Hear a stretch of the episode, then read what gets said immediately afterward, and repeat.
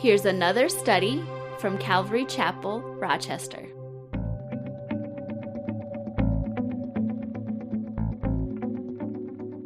Today, we ask it in Jesus' name.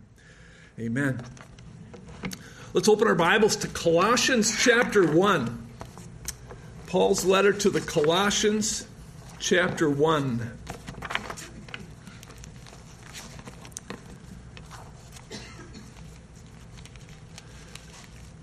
The most important question.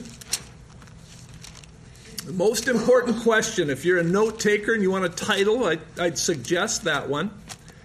Jesus asked a lot of questions. If you ever notice that as you're reading the gospel accounts, he asked a lot of questions. But the case could be made that one of the most important questions he asked was actually a two parter.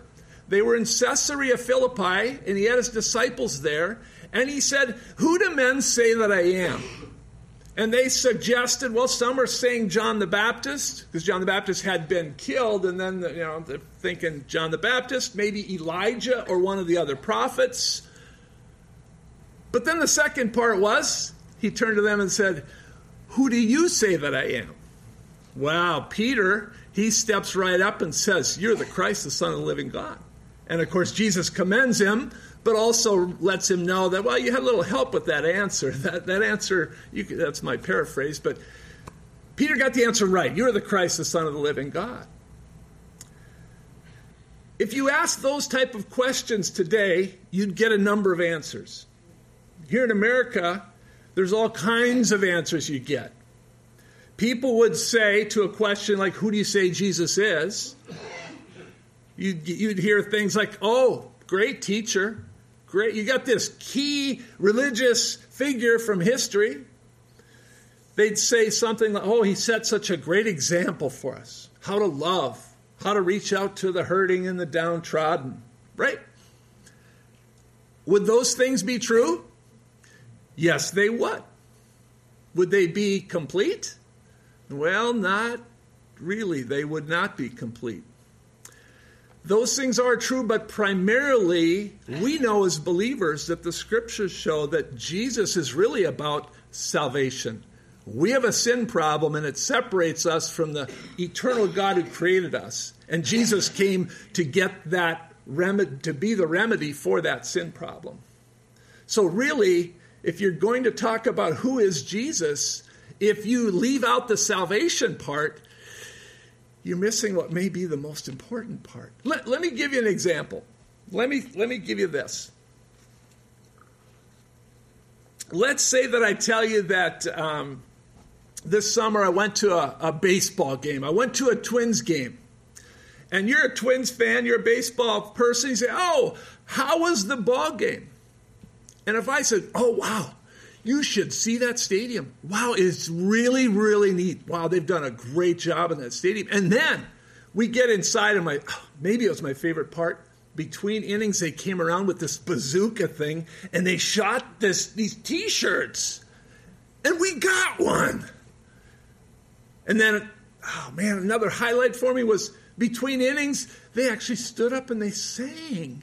And I started singing God Bless America because that's what I thought they were going to sing, but they sang Take Me Out to the Ball Game. I don't know when they changed that back. But. And then, you know, maybe maybe it was those, man, they had awesome hot dogs and they were only $10. yeah, that's what I, and, and, and Coke, they give you this huge Coke for only $5. Now, if you're a baseball person, you'd be looking at me going, um, Okay, those things are all true, but you're missing it, buddy. What about the baseball game? Didn't, didn't that have any impact on you? If you're going for the t shirts and the song and the hot dogs and the Coke, you're missing the ball game. I think that's similar to what people today see in Jesus Christ. Great teacher? Sure, he was. But my Bible says the Son of Man came to seek and to save that which was lost. This is the Lamb of God slain from the foundation of the world, the Lamb of God who takes away the sin of the world. So if we have a conversation about Jesus and miss the salvation part, we've missed a lot, haven't we?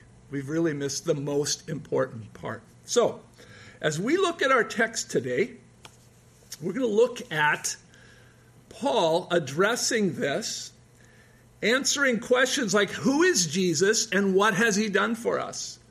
And forgive me because we're going to cover some key doctrinal things here, and we're going to we're going to have to you know cover probably more ground. Some of these would deserve a, a study in and of themselves. But that's what we're really going to get to. And I, am going to put forth to you that re, we could really rephrase that most important question not just who do you say Jesus is, but what will you do with Jesus Christ? Or what are you going to do with Jesus Christ? Okay, now, since we're going to parachute in and we're going to grab a passage, we're going to pick up verses 12 through 23 in Colossians 1. Let me give you the context real quick. Colossians, letter written by Paul. Paul's in prison in Rome, listed for us in Acts chapter 28. Okay? So, the end of the book of Acts, he's imprisoned there. He writes three letters that are all sent out, it looks like, at the same time. Philemon actually goes to somebody in the Colossian church at the same time, and then the letter to the Ephesians was written at the same time. Ephesians and Colossians are very similar. If you look at their lay out their outline, they're very, very similar. But, but, some of the detail shows you the differences. See, the first difference was Paul was in Ephesus for three years. It's recorded for us in Acts 19. He based his ministry there, and it says the word went to the whole region. Colossae was in that region, but Paul was never there. He tells us in this letter he was never there. Somebody else brought the message there, started the church there. So there's the first difference. But the second difference really addresses the things that he heard were going on in this church and some of the false teaching that was causing some of the people to kind of veer off track. And so the letter's really going to be establishing who Jesus is and then urging the people to stay on track and grow to maturity. So that, that's really what the letter is. So when we look at the introduction, typical introduction, but I, I, I bring you to verse number nine, where Paul talks about how he prays for people. And he gives a great example for us on how we should be praying, looking at God, this is what I need personally, but also how we can pray for other people. Look at these four things that we see Colossians 1 9 he says, For this reason, we uh, also, since the day we heard it, we don't cease to pray for you. Four things that he does. He asks that you may be filled with the knowledge of his will and all wisdom and spiritual understanding. So as we pray for others, that's a way we can pray for others. Lord, give these, give this person, this missionary servant, give them wisdom, give them understanding. Second thing, that they may walk worthy of the Lord, fully pleasing him, being fruitful in every good work and increasing in the knowledge of God. So there's prayer request number two. Number three, strengthened with all might according to his glorious power for all patience and long suffering. That's the Holy Spirit, right? How are we empowered? How are we strengthened? So we pray that the Holy Spirit would empower us and others. So Paul gives a marvelous example here of four ways that he prays. Oh, we only got to three, didn't we? What's the fourth one? And this is what really starts off our study today. The fourth one is giving thanks to the Father. So that thanksgiving, he's not only praying that he would have a thankful heart, but that others would have a thankful heart. So, but that's not our Bible study today. How and what Paul is thankful for really gets us into our study of what has God done for us and who is Jesus. Okay? So, starts in verse 12 really, and that's the first part is what has God done for us and there are five things listed. He says, giving thanks to the Father who has qualified us to be partakers of the inheritance of the saints in the light. He has delivered us from the power of darkness and conveyed us into the kingdom of the Son of his love, in whom we have redemption through his blood, the forgiveness of sins. There are five things there. And if you want to uh, really get a mental hook here, how much was the Coke? Five bucks. Oh, there's five things here. Guess what the second set of things, how many they're going to be? There's 10. Yeah. Funny how that worked, isn't it? Okay, first thing. He's qualified, qualified, or we're qualified to be partakers of his inheritance. Let me ask you this real simple question. How do you get yourself qualified for an inheritance? What do you have to do? Be born. You have to be born. You can't earn, typically, you can't earn or work for an inheritance. It goes to the relative, it goes to the child, it goes to the heir. Well, how do we become children of God? By faith, right? Right? Jesus has qualified us to be inheritors. We're adopted in as sons, as children of God, right? That's, that's what he's done for us. He's qualified us. We haven't earned it. All we've done is responded to it and said, Yes, sign me up. I'll take it. Okay? Second thing, he's delivered us from the power of darkness. Now, the word here in the original language really implies the word rescue. Rescue. Okay? He has delivered us, this is verse 13, delivered us from the power of darkness. Now, as you know, anybody been around the Bible any amount of time, lots of contrast between light and darkness, right? All over the place.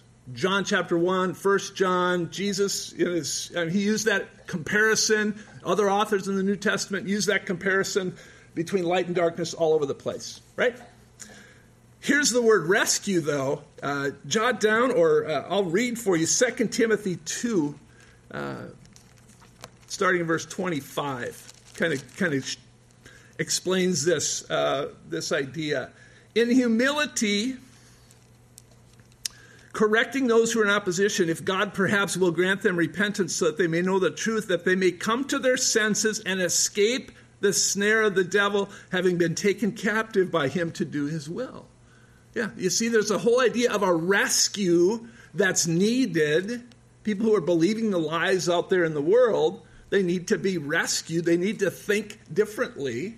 And Jesus is the one who's made that, delivered us, made that rescue possible. Does that make sense? The other contrast we have, or the other verse that really explains it well, is that list from uh, uh, 1 Peter chapter 2. Um, great, powerful list that Peter gives for us. 1 Peter 2 9. Um, but you are a royal, you are a chosen generation, a royal priesthood, a holy nation his own special people, that you may proclaim the praises of him who called you out of darkness into his marvelous light. Okay? So that's the second thing that he's done. First thing is, he's qualified us into this inheritance. Uh, second thing, he's delivered us from the power of darkness. The third thing, he's conveyed us into the kingdom of the Son of his love. Okay, now when we use the word convey, we typically use it in two ways if I'm trying to communicate to you and I'm doing it effectively, I'm conveying a message to you, right? So it's it's it's getting an understanding from person 1 to person 2. It's, we convey a message. But secondly, it's actually moving an object, isn't it? A conveyor moves something or someone from point A to point B. At the airport, right? The moving sidewalks. You ever walk fast on those things? And then when you get off, you almost fall? Or maybe you do fall, I don't know. That's a conveyor, right? That's a conveyor. I always think of that old sitcom. Remember the Lucy show? Anybody remember that episode where she had she was working in the factory with the chocolates? That's one of the most hilarious sitcom episodes like ever in the history of the world. So if you haven't seen that, go and Google uh, I don't know Lucy or whatever. I love Lucy. Is that what it's called? Yeah. yeah. Anyway, the conveyor and the chocolate. It was just, it's hilarious. So, so here's this idea. What has God done for us? He's conveyed us. We're at point A, He's moved us over here to point B. That's what Jesus has done for us, right? He's taken us into the kingdom of the Son of His love. Fourth thing, He's redeemed us through His blood.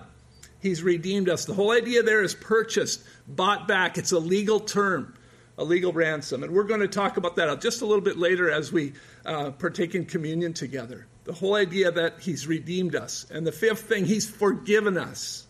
He's forgiven us. Uh, in our text, it says that we have redemption through His blood, the forgiveness of His sins. Wow. So there's five things that He's done. He's qualified us to become His in, into this inheritance, his heir. He's delivered us. He's conveyed this into us into this kingdom. He's redeemed us. He's forgiven us. So Jesus has done a whole lot more than just set a good example, hasn't he? Wow, he's done a lot. And Paul thanks God for all that has been done for us. Okay, so Paul, in, in, in, in, addressing this Colossian church, he wants to make sure they understand what God has done, and that what he moves into then is who is Jesus? And so the next part here, as we pick it up in verse 15, he's going to really say, Who is Jesus? And look for 10 things here, as I mentioned. He is the image of the invisible God, the firstborn over all creation. For by him all things were created that are in heaven and earth, visible and invisible, whether thrones or dominions or principalities or powers. All things were created through him and for him. And he is before all things, and in him all things consist. And he is the head of the body, the church, who is the beginning, the firstborn from the dead, that in all things he may have the preeminence. For it pleased the Father that in him all the fullness should dwell and by him to reconcile all things to himself. By him, whether things on earth or things in heaven, having made peace through the blood of his cross. Now, as I said, you've got a couple years of seminary there in, the, in these verses if you want to take each item and do an de- in depth study, okay? And all I'm going to take is the next three hours or so to, to go. just kidding. Okay. Let's just take a look at each one of these things. Paul felt that this church, it was important that he reinforced this because they were, it looks like there was some, uh, some concern that they would veer off this and miss out on who Jesus really is. The first thing is, he's the image of the invisible God. Image there is the word icon in the Greek, and it's not I C O N, it's E I K O N. Icon can mean two things. When it says image, it can be a likeness. A likeness. If you take a coin or a dollar bill, there's a likeness, an image on it. Is it the real person? No, it just looks a lot like the real person, right? A, piece of art. It may, it may resemble that quite closely or even someone, you know, they see you with a kid or you're with your parents and, oh, wow, looks just like his dad. Is he his dad? Well, no, he just looks a lot like it. There's a resemblance, okay? That's the first way this word is used. But secondly, and this is very important, it also means manifestation. It also means manifestation, that it's actually the real thing being revealed. Okay? And that's where we have this happening here. In this, in this way, we re, we're reminded of things that Jesus said. I and the Father are one. He said, If you've seen me, you've seen the Father. So if Jesus is the image of the invisible God, we know it's not just a matter of, oh boy, sure looks a lot like his old man. No, way beyond that. Way beyond that. And we're going to see as Paul develops this, that we're going to see that he leads us to the crucial point of understanding that Jesus is God. Okay? Second thing, he's the firstborn over all creation. Once again, people get a little confused on things like this. Firstborn can mean two things. Firstborn obviously is in rank, right? The firstborn's the oldest, born first. And in the Old Testament time, didn't they have kind of some special responsibilities and some benefits of being firstborn, right? But it can also mean simply rank. Here's where some doctrinal stuff gets goofy. Who was firstborn of Jacob and Esau? Well, actually, Esau was born first, but God even said the older will serve the younger, right? How about David? Where did he fit in the family line? He was number, oh, he was number last. He was eighth, right? Where was Judah, right? The, the lion of the tribe of Judah. Jesus, the line came through Judah. He was what, number four out of 12. So we see biblically that it doesn't necessarily always go with the person who's the oldest. But this idea of firstborn, it more means rank or position, not necessarily just a sequence, first in a sequence. Okay? Careful, because some people have gotten some um, weird doctrine here. When it says firstborn over all creation, they think he was the firstborn of creation. So he, they think, wrongly, that Jesus was the first one created. Ah, What do we do when we find a challenging passage in the Bible, folks? You guys are Bible guys. We look at the context. If it looks a little bit, you know, what's that mean? We spread out the context and say, well, maybe it'll be explained before, during, and after that text. And then if we need to go farther, what do we do? We go farther out in the Bible and we let the Bible interpret the Bible because the Bible won't contradict itself. So if you see a phrase or a verse and you go, well, that sounds weird, you know, what does that mean? I don't get it all. Spread it out. Get the whole context, and then if necessary, go out to the whole Bible. So we're going to do that here. So the people who would say, oh, Jesus was simply the firstborn of creation, that must mean what Paul's talking about here. We're going to see as we read on, he can't be. He can't be. We're going to see that he's actually the creator, not just the first one created. Because there's been some goofy doctrine along, along that line. Okay? So, the third thing it says, All things were created by him, through him, and for him. We're really going to see that Jesus is the creator. Jesus was there in creation, having a hand in creation. And, and I can, all kinds of support comes to mind. Everything from Genesis and the creation account. Let us, plural, create. So, um, but, but let, me, let me do this for you. Let's, let's do a little exercise, okay? Let's look at the four Gospels. Just in your head, real, real quickly. We got Matthew, Mark, Luke, and John. Matthew starts out with a genealogy. Because what is Matthew trying to do? Matthew's really writing a gospel to the Jews. Matthew's trying to establish Jesus is this kingly Messiah that was promised in the line of David. So he takes his genealogy back to David, ultimately to Abraham, but his main goal is to establish Jesus is that promised king in David's line. Mark's gospel, is there a genealogy? No. Why? Mark basically says, What did Jesus do? Chapter 1, the word immediately is used eight times. It's like boom, he hits the ground running. He starts with a brief phrase about John the Baptist, but boom, it's you're, you're halfway through Jesus' public ministry by the first couple chapters, because Mark really establishes what did Jesus do. Doesn't give us a genealogy. Luke's gospel, what does that do? Well, there's a genealogy there too. Luke, a Gentile, really tries to establish Jesus' humanity. So, guess where his genealogy takes us all the way back to? Adam. Adam. Ah, here's the fun part. John's gospel has a genealogy. Did you know that? Some of you guys are going, no, it doesn't. Yes, it does. John 1. Turn there if you have a second. John 1 1. Many can probably recite this verse. In the beginning was the Word. The Word was with God, and the Word was God. He was in the beginning with God. All things were made through him. Without him, nothing was made that was made. Jump down to verse uh, 14. And the Word became flesh and dwelt among us. We beheld his glory. The glory is the only begotten of the Father, full of grace and truth.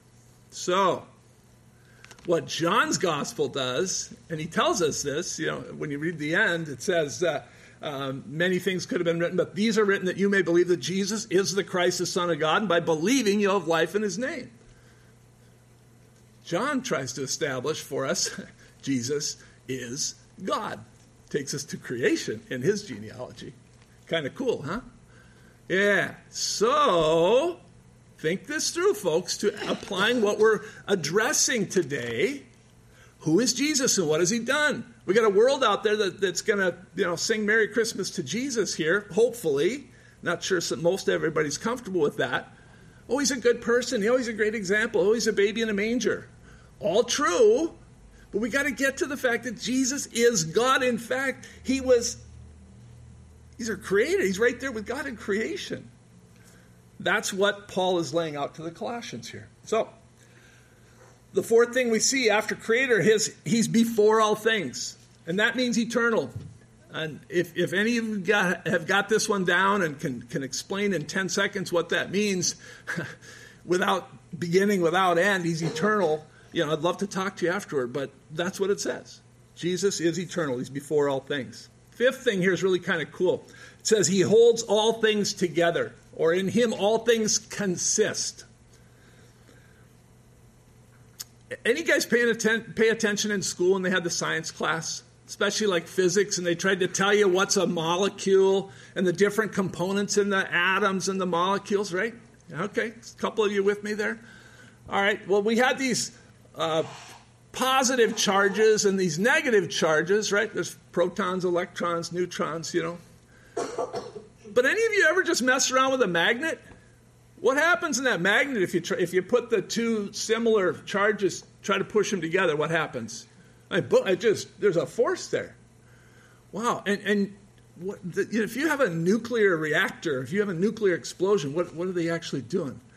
There's actually a real powerful explosion when those atoms actually split apart. Atoms naturally should be trying to fly apart. Something has to hold them together because there are repelling charges in an atom. You know what my Bible says? Jesus is holding them together. Hebrews 1, verse 3 kind of adds to that. I, this is not a science lesson. I'm not a scientist. But my Bible basically says Jesus is the one holding things together. You get these guys who are into the deep side of science here, and they're still trying to explain that why atoms hold together, why molecules hold together when they should be a repelling force. So do some, yeah, do some googling on that one because that's that's a fun one. Usually in every in every group, there's a couple people that are really into that kind of stuff and the science stuff, and it's like, it's pretty amazing. It's pretty amazing. They don't have a lot of good answers as to what holds those atoms together, but my Bible says Jesus holds them together. So. The sixth thing says Jesus is the head of the body, the church. Clears that one up. now, for centuries, people have been arguing about that one. I don't know. My Bible says Jesus is, so I'll, sounds good to me. Next one, it says he's firstborn from the dead. We have that word firstborn again. Wait a minute, wait a minute, wait a minute. Firstborn for the didn't well, weren't there people that were raised from the dead in the Old Testament? Like under the ministry of Elijah and Elisha? How could he be firstborn from once again, we got to go to that whole idea that, yeah, there were people raised from the dead, but guess what? They died again, right? Even Lazarus in the New Testament, that happened before Jesus was resurrected. Jesus was the first in the resurrected body, and of course, in rank and position, firstborn from the dead. He even came in that Lazarus situation. He said, I am the resurrection. He didn't just say, I'm going to be resurrected. He said, I am the resurrection. So that's where our resurrection hope is. It's all in, in Jesus. So, firstborn from the dead, you really think of that uh, situation there where, where, where you raised Lazarus in John's gospel. The next one, he's preeminent in all things. Kind of a summary statement. Um, verse 18, uh, he's head of the body of the church, who is the beginning, the firstborn from the dead, that in all things he may have the preeminence. And this, once again, it, it, gets to that, that idea that God is our all in all, right? And he's that, that I am, that great I am, and Jesus ended up using that. In fact, John's gospel, there's seven I am statements, and the one he got in the most trouble for was he simply said, Before Abraham was, I am. So, Jesus is God, he's preeminent in all things. And of course, there's several wonderful verses that, that go to that. Uh, Revelation 19, he uh, says he's the He's the King of Kings, He's the Lord of Lords. My favorite's probably Philippians 2. You probably know the verses 8 through 11. Therefore, God has highly exalted him, given him a name that's above every name, that at the name of Jesus, every knee will bow on heaven and earth and under the earth, and every tongue will confess that Jesus Christ is Lord to the glory of God the Father. Yeah. He's preeminent. Now, the challenge is if every knee's going to bow, huh, see where this is going? Who do you say Jesus is, and what are you going to do with him? Will he be your Lord and Savior, or will he be your judge? That's really what it's going to come down to, isn't it? And that's where our study is going. Yeah. It goes on to say here that all fullness of God dwells in him. Uh, this is verse uh, 19. For it pleased the Father that in him all the fullness should dwell, reinforcing that idea. Jesus is God.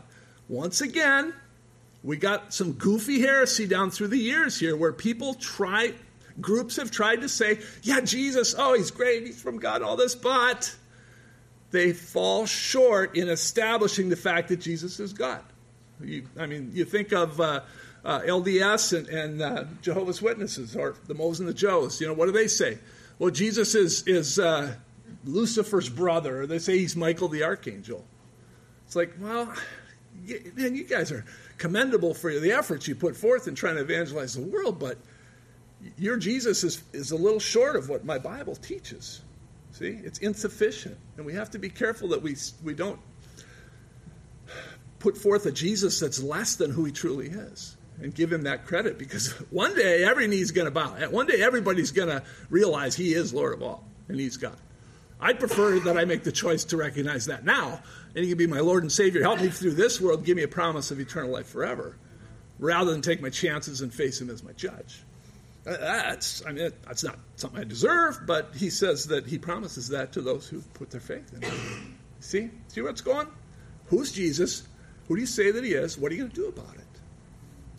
He's also the reconciler of all things. And I hope this gives you some hope today. Because even if you're a believer, this world is still messy.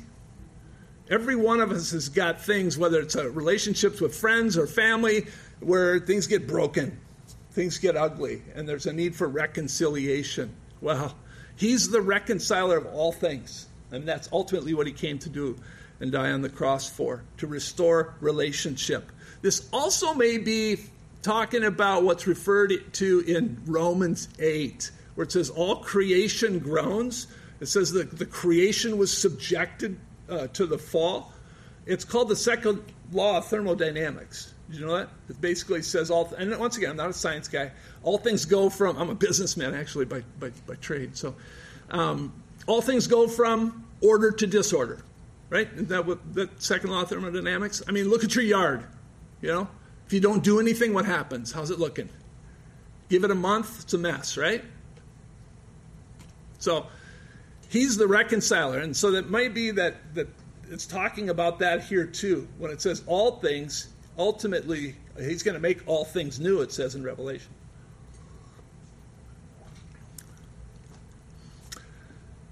It says he's uh, made peace through the blood on the cross. Now, this does not mean, once again, this is a cause to, to, to put in a word about this is not universalism.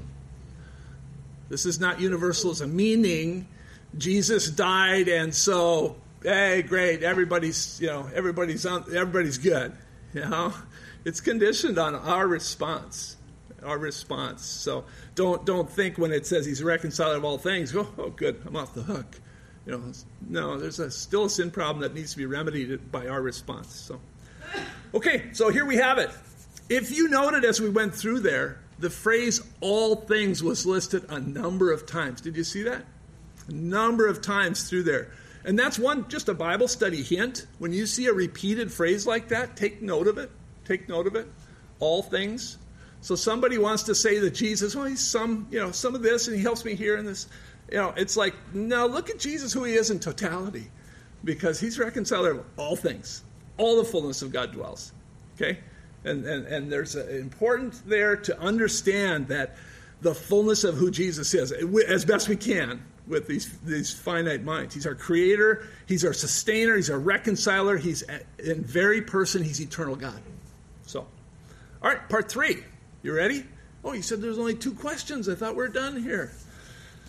What are we going to do about it? What are we going to do about it? Let's look at verses 21 to 23 here. And you, who were once alienated and enemies in your mind by wicked works, yet now he has reconciled in the body of his flesh through death to present you holy and blameless and above reproach in his sight. If indeed you continue in the faith, grounded and steadfast, not moved away from the hope of the gospel which you heard, which was preached to every creature under heaven, of which I, Paul, became a minister. So, what about us? Yeah we were alienated, enemies.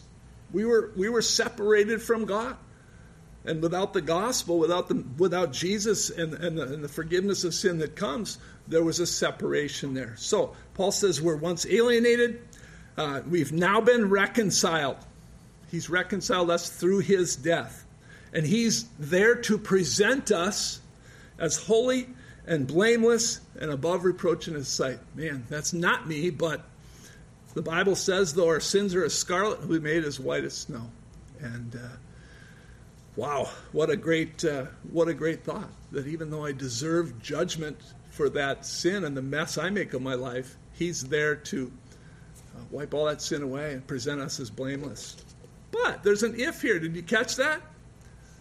If you continue in the faith. Now, don't doctrinally don't get that one. The way that reads it's kind of like oh wow you know there's conditional here. Can i lose my salvation? All those kinds of things. No what paul is getting at here in the colossian letter just just give you a, an overview he's establishing first let's make sure we know who jesus is and what he has done and then let's move on to maturity. Because these people it seemed like there were some things seeping into the church where people were saying, okay, we did Jesus, now we're going to go off and do something else. Or they're going to get into legalism, or they're going to get into some other things.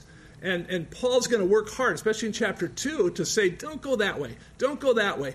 Get yourself and grow and become mature in Jesus. In fact, some people have said, chapter, uh, just kind of fast forward to chapter 2, verses 6 and 7, may be the key verses in the whole letter he says, As you therefore have received Christ Jesus the Lord, so walk in him.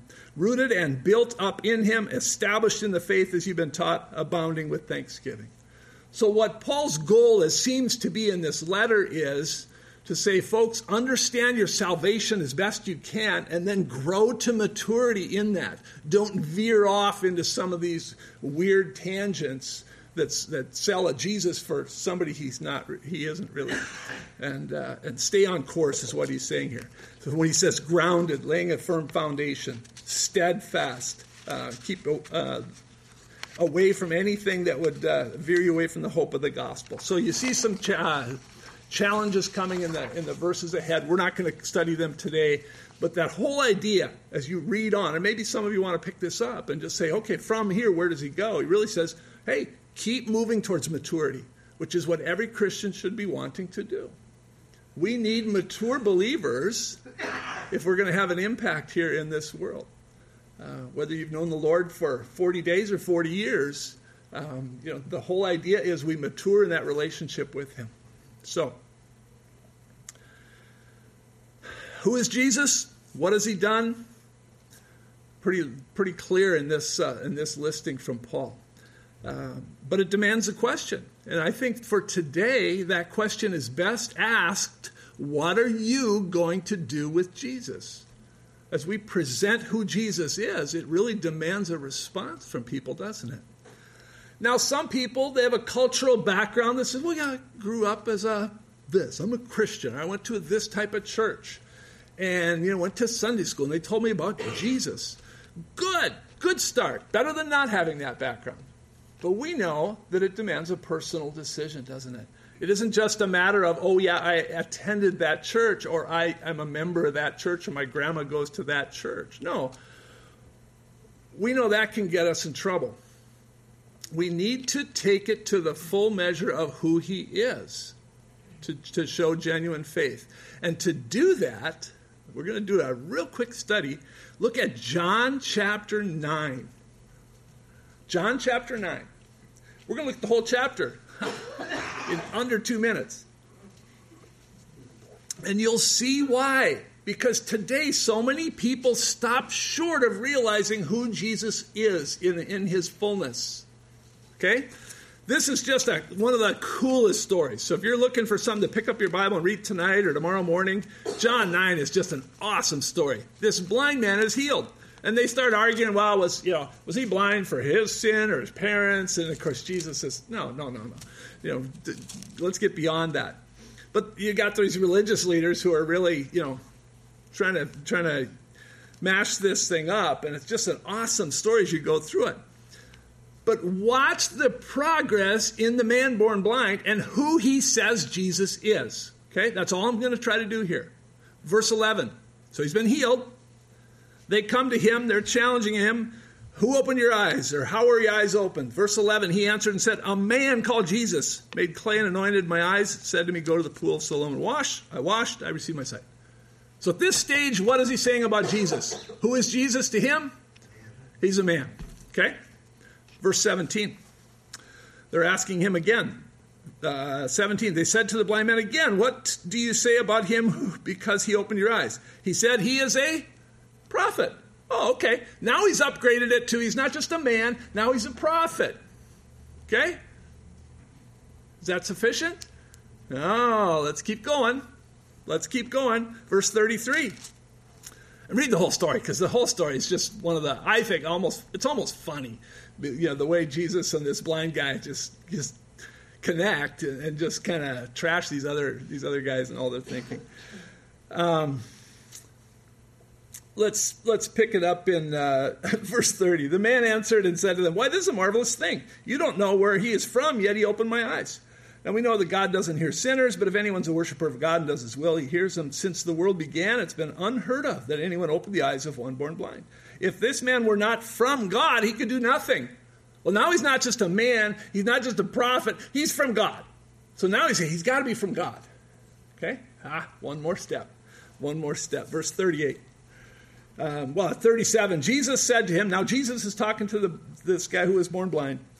You have both seen him, and it is he who is talking with you.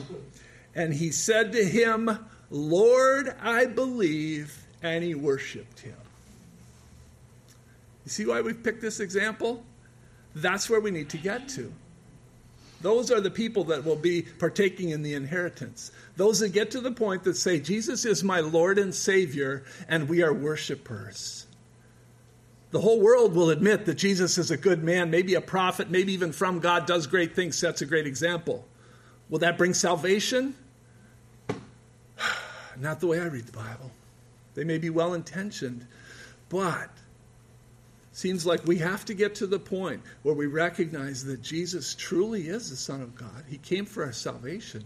And as we present Him, whether even that's on the job, having a talk over lunch with someone, whatever it may be, family member, this Christmas, we, we have to get to the point where we say, well, actually, Jesus was all those things, but He was indeed the Son of God. And, and He is one worthy to be worshiped. That's why we worship Him because he gives us new life now and a promise of being living with him forever. That's who he truly is. You see? That's the answer to those questions. Who do you say that I am?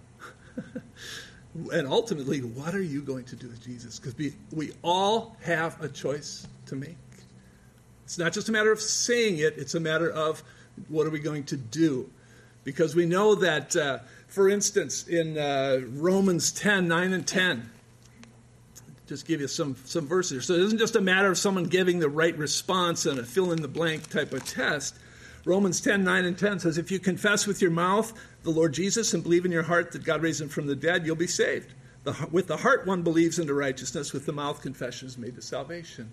So it's not just a matter of who do you say that I am and you give the right answer to get people off your back. There has to be something that happens in the heart as well. That's true belief that way. And uh, you can go to Matthew 7, where Jesus says, uh, Many will come to me in that day and say, Lord, Lord, didn't we do this and do this? And, what does he say? Depart from me, you evildoers. I never knew you. Even though they're hanging around and doing things in Jesus' name, I never knew you implies relationship or lack of relationship. So the whole idea, if he's going to be our Lord, we're going to have a relationship with him or we're going to trust him. So, really, that's why I say it's not just a matter of using that question saying, Who do you say that I am? It's really a matter to people, what are you going to do with Jesus? What are you going to do with Jesus? So that's why I would probably phrase that question that way. So, with that, let's pray.